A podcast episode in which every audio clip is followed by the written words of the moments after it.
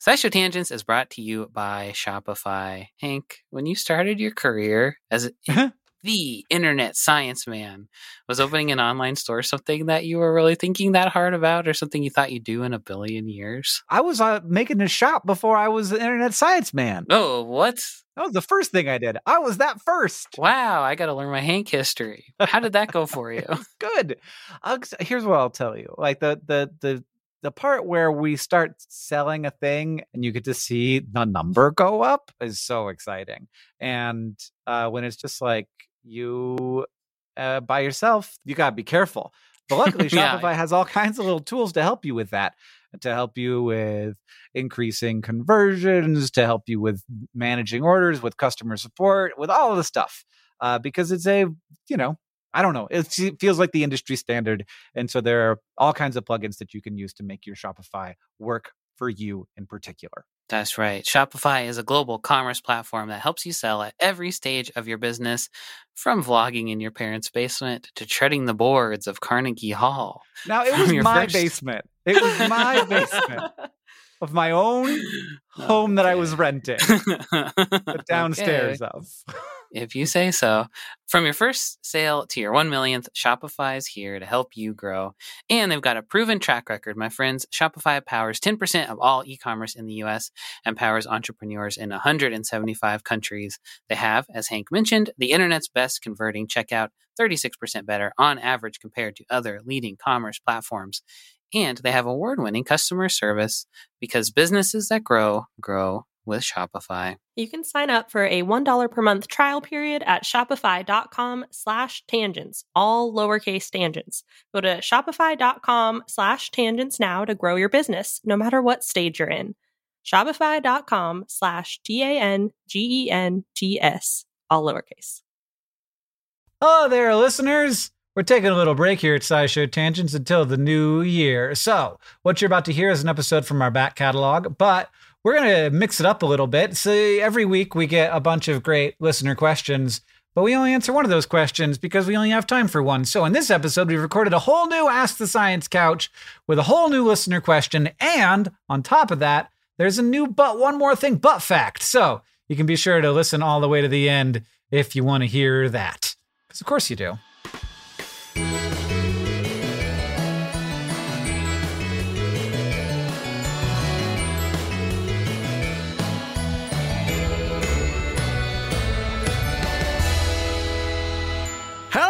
Welcome to SciShow Tangents, the lightly competitive knowledge showcase starring some of the geniuses that make the YouTube series SciShow happen. This week, as always, I'm joined by Stefan Chin. Hello. Stefan, what's your favorite kind of hot dog? Ooh, just a normal one. You mm-hmm. just like actually, well, okay, Costco? the Costco hot dog. Yeah. the Costco hot dog. and you put a little onion on there and some Oh, extra, wow. some, and you bring your own cayenne pepper and just Yes, dust, do just- a light dusting. Yeah, we just lost a bunch of listeners. What's your tagline? Uh, what's the point of firm tofu? Sam Schultz is here too. What's up? Sam, Yep. what's your tagline? I need a blankie. That's my oh, tagline. You got one right behind you. Oh shit! I do.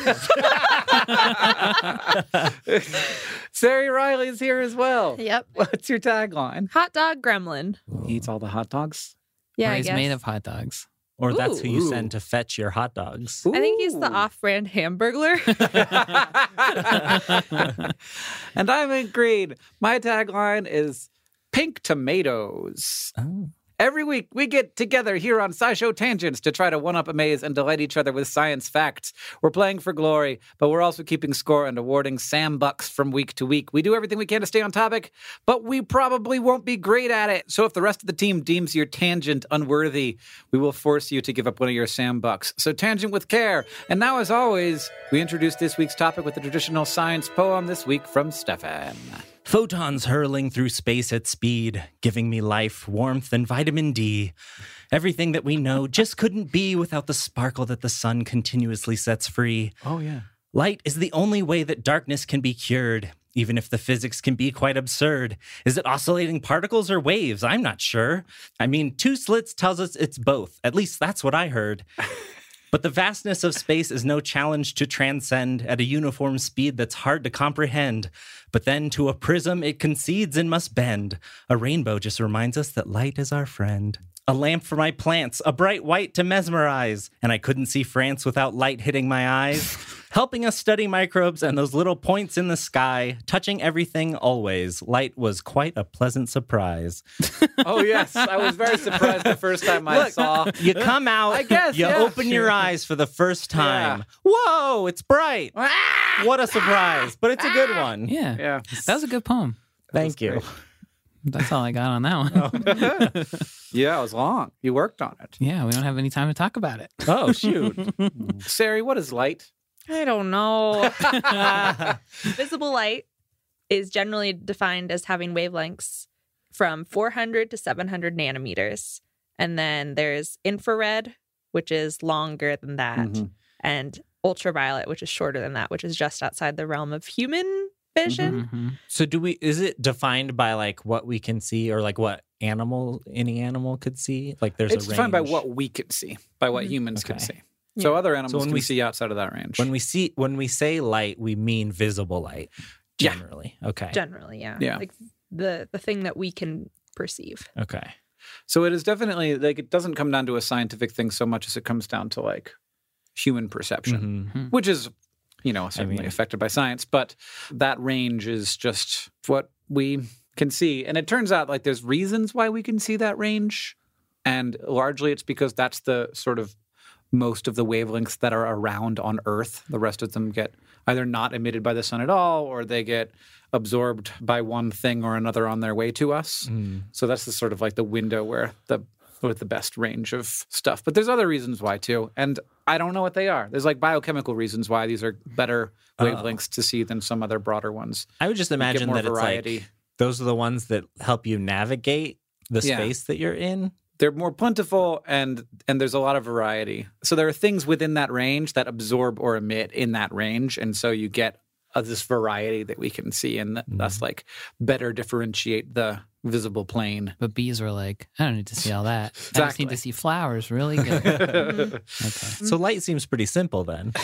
No, it's really yeah. I mean that that what the visible spectrum is is not super complicated in terms of just like this is just the window. Once you start But- getting into like the mathy stuff, What of, is like, a photon? Mm-hmm. Why? Why, like different frequencies, different wavelengths, different intensities of light, Yeah. polarization of light, refraction yeah. of light. Oh, I'm just going to say more sciencey words that I don't really know how to define Uh huh. because that is where light gets confusing. And we also need light for biology things. So, like photosynthesis Oh, is a light dependent hmm reaction Mm. where Sure, of course. Putting sun on your butt. Correct. Yeah. That helps with things, right? What? What? Putting sun on your butt. No. Oh, People The sunlight on your putting butt. sun in their butts. Why? On Instagram. Because it helps. It lines some stuff. No, it doesn't help align some stuff. They What say that it? it's like it gives you like a full day's dose of vitamin D just to put your butt Oh. up to the sun for for five minutes. I feel like that has an assumption that your butt is like more absorbent of light than the rest of your body and that we're doing a crime by hiding it in pants. Yeah. we are doing it in I crime. mean, yeah. That's butt the, is yeah, that's the It's natural the powerhouse It's of like- the body. this is so transparent to me that that person was like, "Oh, I'm going to get a bunch of people paying attention to me if I shine my butthole." Wait, is it butt or butthole? It's Butthole. butthole. Yeah. Okay. Oh, oh well, that makes sense. Perineum, per, perineum something? Is that what it's Perineum, called? Anyway, why? yeah, Caribbean, Caribbean, perineum, perennium. both is correct. Really? I think perineum and perennium are both correct. Yes. Oh. Same with Caribbean and Caribbean. yeah, Yeah. Pirates of the Perineum. I didn't want to say it, but you kept saying it over and over again. Light's etymology is kind of Ooh. boring. okay. Is it like I mean, bone? It just means the thing. Yeah, my guess is that light existed. We had to have something to describe why it was bright half the day and not so like light as a word. Uh huh. So it comes from the Latin lux For light. for light, Mm. Greek lukos for white. Mm. Okay. It is strange to me that we think of light as white. Like it's usually yellowish or transparent, sort of. Sun's white, right? Yeah, the sun's well. The sun. If you're outside of look- our atmosphere, the sun is totally white. From our view, it's a little bit yellow because of because some wavelengths are getting scattered around. The blue ones, which is why the sky is blue, Right. Mm. makes the makes the sun yellow. I haven't taken a good look at the sun in a while. Don't don't Don't do it. Oh, okay. And now it's time for. where one of our panelists has prepared three science facts for your education and enjoyment, but only one of those facts is real. The other two are lies, and the other panelists have to decide which is the truth and the lie. And if you get it right, you get a Sam Buck. I am the purveyor of today's lies. My name is Hank. And I want to tell you about optogenetics. Basically, genetically modifying cells to do specific things when exposed to light or different wavelengths of light, even. And it's a super powerful tool that's opened up a lot of doors in the last five years specifically. And it's a really exciting new thing. So, which of the following is a real life application for optogenetics that has been tested in laboratories? Fact number one a system called EROS, which stands for Erectile Optogenetic Uh-huh. Stimulator, which uses light to stimulate erections in rats. Or a system called MOSE, which stands for Mouse Zone Exploration, which uses implanted fiber optic lights that scientists could use to affect a mouse's decision as it moved through a maze. Mice guided by the MOSE implants, controlled by scientists, solved the maze 30% faster than those who are not guided. Or fact number three, a system called FRESH, which stands for Fly Red Stimulated Hunger, that uses red light to drive fruit flies away from rotting fruits that they like to eat, and weirdly had the side effect of making males apparently disinterested in sex. feel like if it involves a boner, it's real. It's true. People Ah, are very It's true. interested. People in want to want that boner technology. Yeah. I don't think you'd want boner technology to shine light on your head, would you? Look, whatever it takes. Yeah. Just I didn't say that it was in in your head. Interesting hint. How else? Light on the dick. Daylight bulbs right on the inside of your pants, nestled up against the perineum. That Now sounds warm. That's way easier great to than me. filming yourself nude. Oh, in the actually, we could totally sell that. Just like LEDs in your Underwear. underpants. blue daylights. yeah. Great new vitamin D creation. What is a sunlight carrying with it that light from a light bulb is not carrying with it that gives you cancer and stuff? UV radiation. UV. Okay, that just comes from the sun, and Yeah. that's what Mhm. I should have known that probably, and now I do.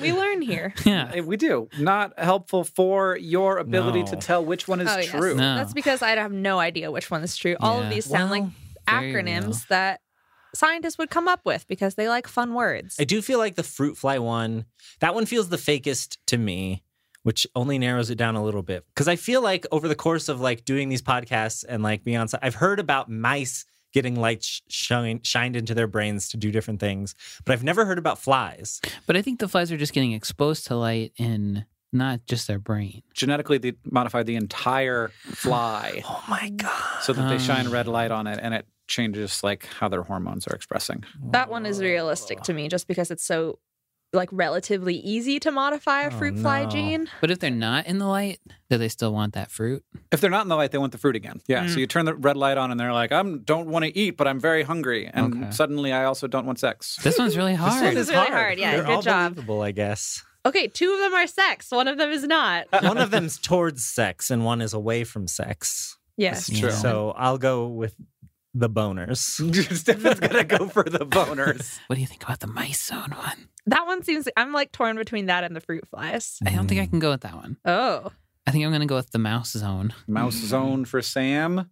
Okay, I'm gonna do mouse zone too. I'm gonna trust you about the fruit flies, Sam. Oh, oh my God. Well, don't fruit blame it on flies me. is fake. Okay. Mouse zone is fake. It's boners, Boners! everybody. Oh It's boners, everybody. Boners never let me I should have down. gone with! You should've gone gone with with your should have gone with my first heart. Yeah. Scientists used optogenetics to create a blue light responsive control over cyclic guanosine monophosphate in the corpora cavernosa, which is the erectile tissue. That's one of the main messengers involved in erections. And when they Ah. shined blue light on the rats, so not on their brains, Huh. but uh, like You just like through turn their on a blue- skin, turn on a mood light. could wear the underwear. it worked. Oh. Yeah. So one of the reasons is like, yes, there's a lot of money in boners. but the second is that this is a really clear signal. Like you know when it's Mm. working. Oh, Mhm. yeah. Because like you can see It's like an on-off switch. You Yeah. can see when the boner is happening and not happening. Yeah, a literal on-off switch. Yeah. We're turned on now. Do, the, do they have to be seeing the light? Or No, I think it's through the skin. whoa. And uh, number two, the the maze thing. There is a thing where basically scientists have been able to like have one mouse go through a thing while wearing a th- that thing on its head, and then they can like program that knowledge into another ah, mouse. I don't Yeah. like that. so that's Weird. what this was based on, but Huh. that's not a thing. They couldn't like tell it to go left or right, which I feel mm. like they should. They could. Yeah. They Yeah. could. Mm-hmm. They just haven't done that yet. Yeah. And then the red stimulated hunger thing, um, that was made up. But there is a cool thing where male fruit flies, their their brain circuits are first activated by smelling fruit before they begin to detect female pheromones. So they kind of have to like smell rotting fruit before they can get it on, Huh. which is interesting. For a fruit fly, that makes sense. And uh, optogenetics has been used to control Drosophila courtship and sleep cycles. So there is optogenetic research on Drosophila, but not this. Because they gotta lay their eggs somewhere where their babies are gonna have rotten fruit. Maybe, yeah. They do like, yeah. They, no, that's a good point. Interesting. They just like literally can't detect female hormones until they smell rotting fruit first. That's really cool and gross.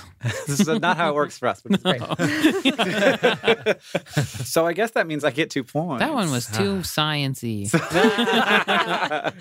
All right. Next up, we're going to take a short break, and then it'll be time for the fact off.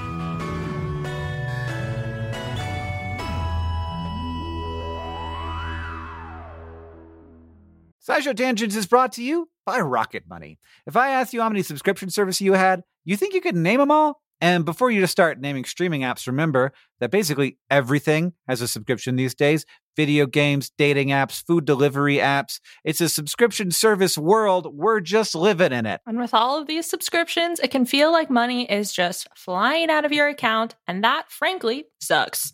But Rocket Money can help. Rocket Money is a personal finance app that finds and cancels your unwanted subscriptions, monitors your spending, and helps lower your bills. Rocket Money can help you negotiate to lower some bills for you by up to 20%.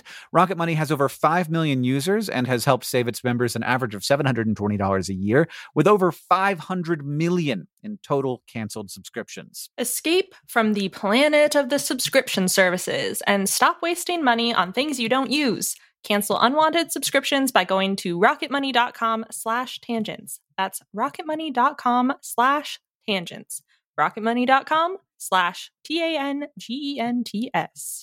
SciShow Tangents is brought to you by Manukora Honey. Merriam-Webster defines honey as a sweet, viscid material elaborated out of nectar of flowers in the honey sac of various bees. And that's all good and fine. out. But old Merriam and Webster used some words that I don't know and didn't really hit the mark when it comes to talking about Manukora honey. First off, Manukora isn't just sweet and viscid. It's got a rich, complex taste and a creamy, melt in your mouth texture that you won't find in your average, everyday grocery store honey. And nectar of flowers doesn't cut it when you're talking about the nectar of the Manuka tea tree in New Zealand, the only nectar these bees feed on in the production of Manukora honey. In conclusion, Manukora ain't just your average boring dictionary defined honey. It's special honey. I know this firsthand. Uh, they sent us a jar, a squeeze bottle, and some honey sticks, and we've been sharing around the office of their MGO 850 plus, their best selling honey. It's not the same.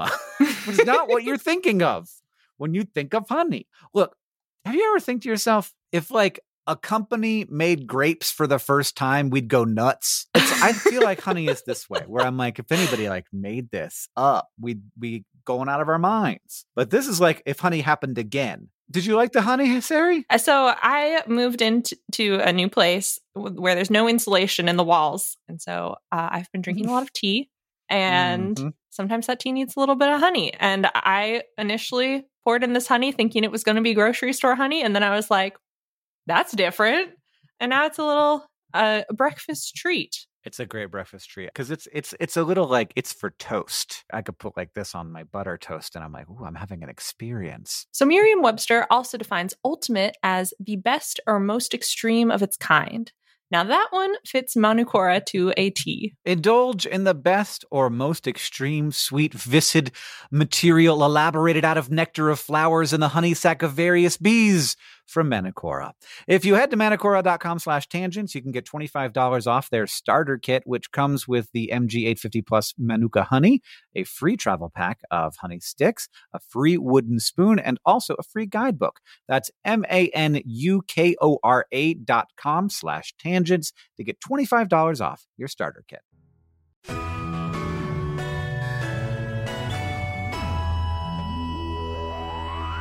Welcome back, everybody. Sam Buck totals. Sari and Sam are tied with zero, and Stefan and I are in the lead with two. Feels good, huh? It's going to be hard Oh, to catch it's us. great. Impossible, we have even. infinite percent more points than you. Now get ready for the fact off, where two panelists have brought science facts to present to the rest of us in an attempt to blow our minds. And we each have a Sam Buck to award to the fact we like the most. Who's going to go first? Well, whoever is closest wins. Deep sea creatures live below the photic zone or sunlit zone, but it's not totally dark down there thanks to bioluminescence. About what percentage of the main taxa of deep sea animals produce light? 80. We got 80. Oh goodness. Uh, seventy-five. Okay, 75. 76%! I helped you go high. I should have stopped and let you I was like gonna say like 0.3 percent.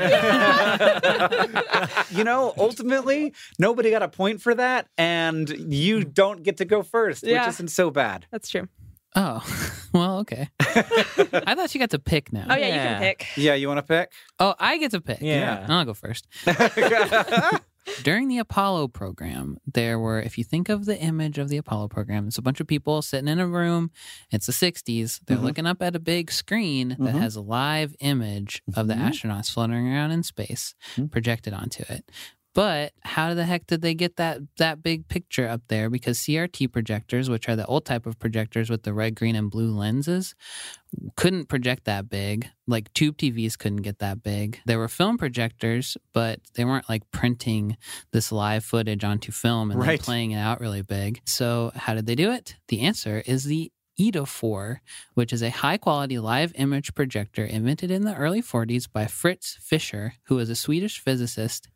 And like basically everything invented before things went digital, it was super complicated, super weird, and used physics in wild ways to solve problems that we just make computers do now. so how it worked was a, a live video feed was fed into an electron gun, which translated the image into an electron beam, and then they would shoot the beam onto a mirror that had a one micron thick coating of oil. So oh, oh. the electrons would hit the oil and they would deform the oil. So, like, let's say it's a black and white image, each little gradient between black and white would hit and deform it a little bit differently. So, the mm-hmm. more white it was, the more it would deform the oil. Then a light was shined onto the mirror, and wherever the electrons hit the oil, the light would bend it just enough to get past this barrier inside of it between the light and the lens. Every bit of light that hit a part of the oil that was deformed bounced just barely enough that it could get between the cracks in this barrier. There were like little cracks in the barrier, and everything that just bounced straight off hit the barrier. So that became like the black in the image. Mm. And while this was all happening, the mirror was rotating because mm-hmm. once the oil got hit by the electrons, it couldn't be hit again because it was already bent up. So there was a squeegee that it would rotate under that would smooth the oil back out so that the electron beam could shoot it. How again. often?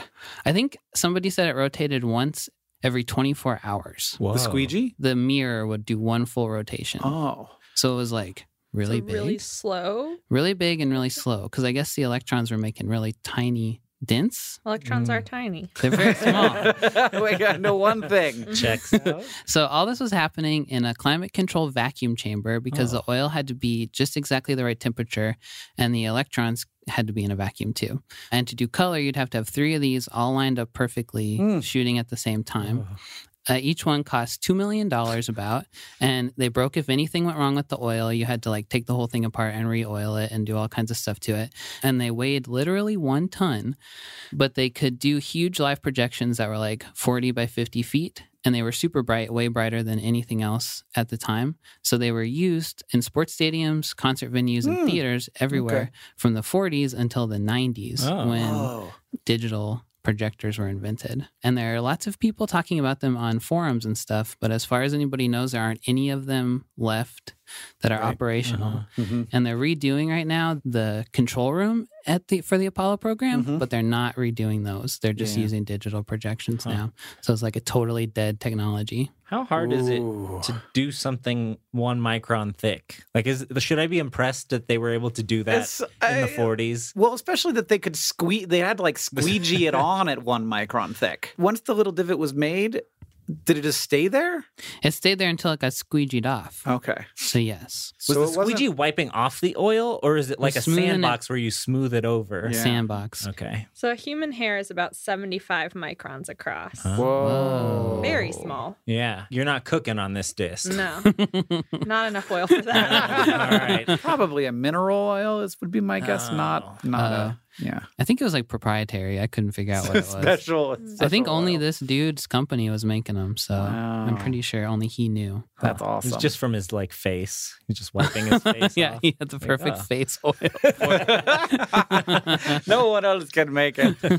Were there other projection systems being used, or was this like in every single sport? this was the stadium only handling? thing that could do big projections until the 90s. Huh. There were like CRT projections, which just had a like a tube TV inside, basically, Yeah. from what I could tell, that then shot out the three colors, but they couldn't get any bigger than some certain size Right. before the scan lines or whatever were too big. Mhm. So if you saw like a big live projection before the 90s, that's probably what it was, as Hmm. far as I can tell. I think that they had some LED stuff that they were doing before the 90s, but Oh, okay. I'm old enough now that like what I when I like went to sports games when I was a kid, like if they used that stuff now still, we'd be like, "What is this trash?" and we were like, "This is amazing! You can look at the th- replays up on the jumbotron." Uh huh. All old TV stuff. How could you watch sports on just a regular Oh TV? my god, yeah. So so much better now. hmm Thanks, technology. Now we can enjoy sports better. Sari, can you beat the Eidophor? The Shelby Electric Company in Shelby, Ohio, was a manufacturing company that was established in 1896 and went out of business in 1912. So they didn't last very long. But when they were still operational, they made light bulbs out of hand blown glass. Mm. And specifically, they made incandescent bulbs, which run an electric current through a metal filament so that it glows and it produces heat Mhm. and light. And then the glass keeps oxygen from reaching the wire so it doesn't oxidize and break down. And the Shelby Electric Company made a variety of bulbs, including a 60 watt model with a carbon containing filament made by a secret process. Nowadays, bulbs have tungsten filaments, which is a conductor, but this mysterious carbon filament was a semiconductor and also eight times thicker than modern light bulbs. Okay. The reason why this company is important is because there's something called the Centennial Light, which is a light bulb that has been basically continuously lit up since June 1901, over 118 mm. years. It is located in Livermore, California, and maintained by the fire department. And you can watch it on a live stream. There's like a link, you can oh, see Oh, it lit up. It had a million hours party. Yeah. In 2001, because it's been lit up for so long, besides like weird power outages. Or like one time when someone was watching the stream and they were like, the light bulb went out. They thought it was broken, but it was actually like a generator that messed up. Right. Uh, Just Um, not getting power. Yeah. so they're it- not flipping the switch on and off when Mm-mm. they leave. Okay. No. So it's still on and it's instead of 60 watts, which is like the estimated start output of it, it's at about 4 watts now. So like Oh. very dim night Mm, light. Why is it decreasing in brightness? I have no idea. So- Something to do with like the decay of the universe, maybe in the metal. Physicists have like studied this to be like, why is this light bulb on for so long? Mhm. Studied similar models, and I couldn't understand uh, why. Yeah. So there, there might be some ideas like the semiconductor material, but that's where my understanding of physics gets wibbly. And some people are just like, it could be a manufacturing fluke because these light bulbs are all hand blown.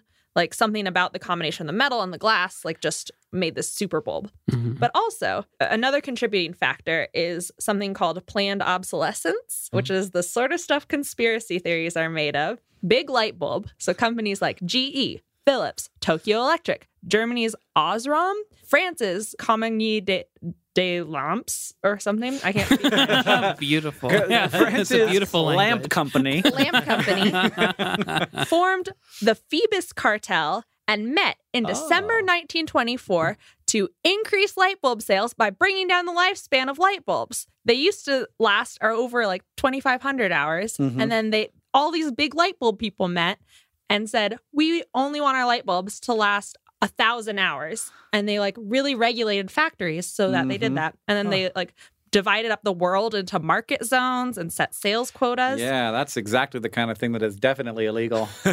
it is what they disbanded in the 1930s but like planned obsolescence still affects light bulbs and, and is now like the basis for a lot of other tech speculation of like bat- smartphone batteries like is Mhm. planned obsolescence a thing to make us buy new phones There's also the conspiracy theory that they all know how to cure cancer, but won't tell us because if they cure Mm. it, there's no money to be made. Anyway, I hate it. I want like a really old light bulb in my house. I don't care if it's dim, but I want to be like, this light bulb was passed down for generations. Yeah, I'm sure it's extremely inefficient. Yeah, probably.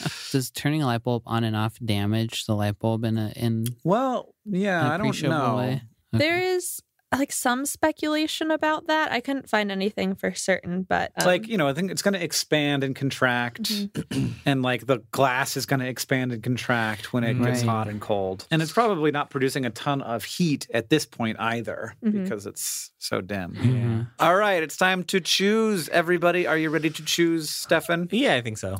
One, two, three. Sam. Sari. Ooh. Oh, thank you. I can't resist a cartel. no, literally, that's Yeah, what they they're won't for. let yeah, you. yeah, yeah. Easily pressured. And now it's time to Ask the Science Couch, where we ask listener questions to our couch of finely honed scientific minds, but this time from the future. yes, we're, we're here in 2020, older and wiser. this question is from Joseph J. Nathan. How are LEDs so much more efficient than incandescent bulbs?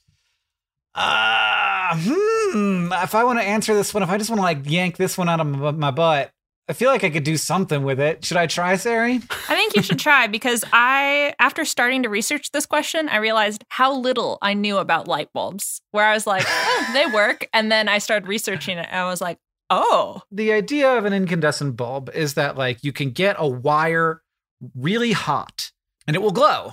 Like hot things glow. We know this. You can watch your electric stove do it. But if you get a, a thin enough thing of a certain kind of material hot enough, it will glow. But this is about making a thing intentionally hot. It has to be hot in order to glow. Hmm. And so you are doing a lot of heating, which if you if you've ever had a hundred watt light bulb in your life, you know that they are hot and you cannot just touch them. In fact, I almost burned my dorm room down once. On LED, like the thing it does is make light, whereas the thing uh, incandescent light does is heat. It is there to get hot so that it will glow, whereas LED lights are there to glow, and that is basically all they do. And like heat, heat is produced a little bit uh, because of inefficiency.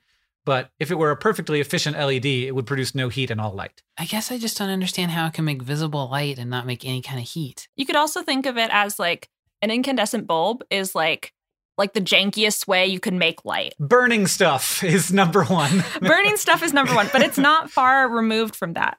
We don't know how to make something emit photons besides getting it really super hot and Uh-huh. choosing a metal that won't melt at that temperature because like Mhm. some metals when they heat they glow red hot and then they start melting and gooping off and so it's like we're going to find a metal that doesn't become goopy and instead we can heat so hot that it doesn't only emit infrared light which is like heat with heat vision goggles Uh-huh. but it Mhm. also emits visible light.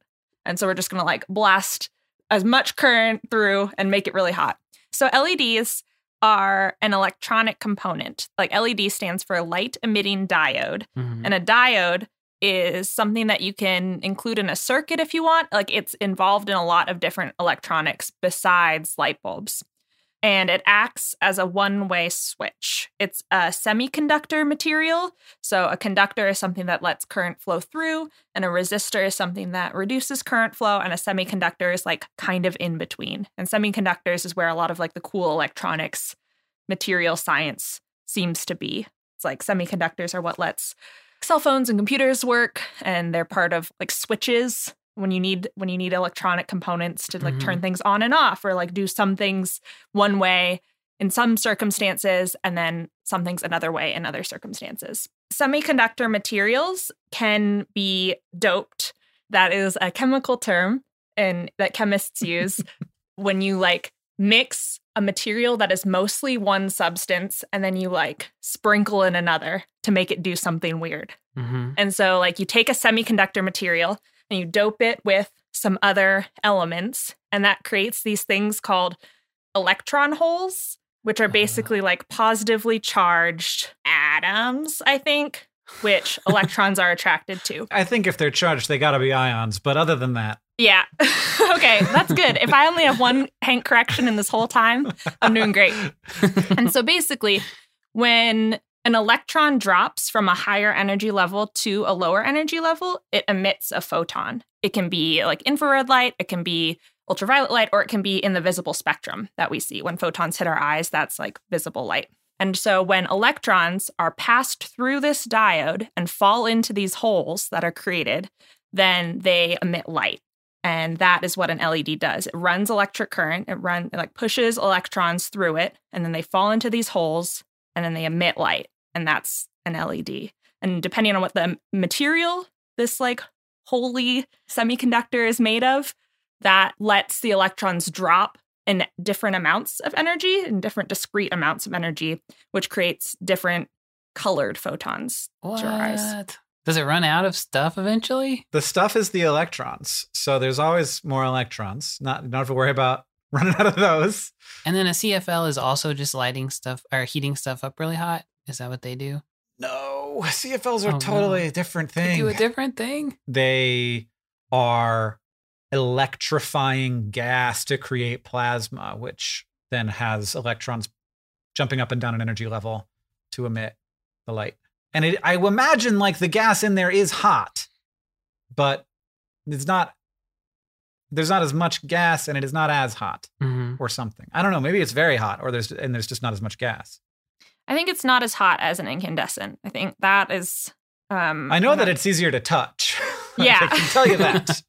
Oh, when I was looking up information about this, one source said a filament has to be heated to over 850 Kelvin to emit visible light, which is like very, very hot. And I don't think you'd have to heat a gas because it's already like higher energy than a, a solid metal um, just by being gas molecules floating around. So if you could touch a filament, you would really fuck yourself up, basically. Yeah. Okay. Because even if you touch the outside glass nearby the filament that's just heated by radiant heat, you really like hurt your hand. Back Yeah. in the day when you could hurt your hand on a light bulb. Kids these Oh, days yeah. have it too easy. There are ways that the world's gotten better. You can turn off a light and then unscrew it immediately. This is a wild idea to, to me from 1998. I just never replaced my light bulbs. You don't have to anymore. They last forever. They used to they used to burn out every six months. This makes more sense because I was like, I've never experienced this. This like looking up, a light has gone out. I'm so old. This isn't okay. Okay, bye. We're turning back into old us now. Ah, final Sam Buck scores. Sari's got one, Sam's got one, and Stefan and I come out tied. A very symmetrical episode. All right, before we get to our butt fact, if you like this show and you want to help us out, it's very easy to do that. You can leave us a review wherever you listen.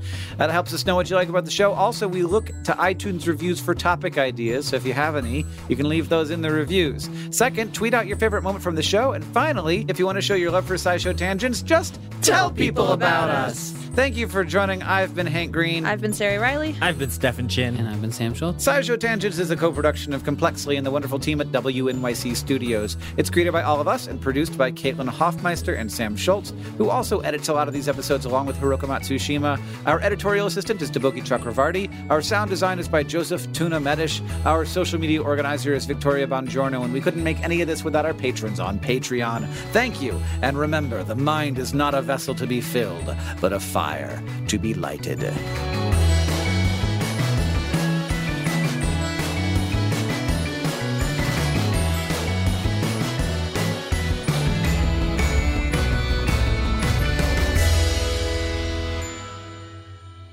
But one more thing.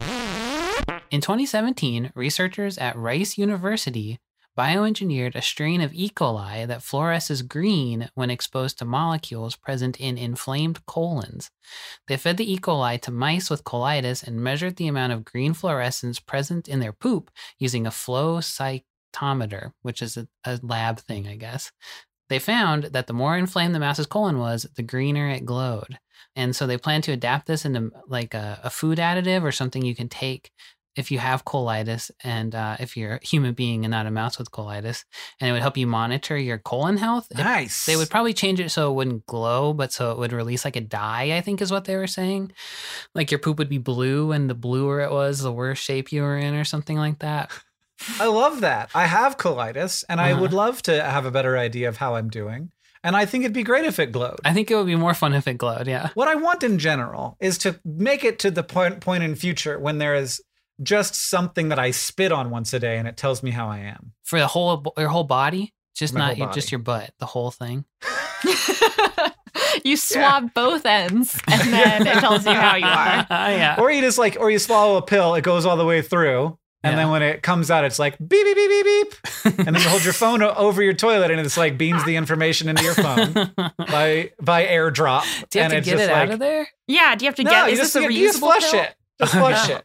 That seems expensive and Yeah. like, Like a- it's adding It's to like the a garbage. Bezoar where you just eat it over and over again. Uh-huh. You pass down your generational uh, health pill. Here you go, Orin. This has my health from the last 60 years.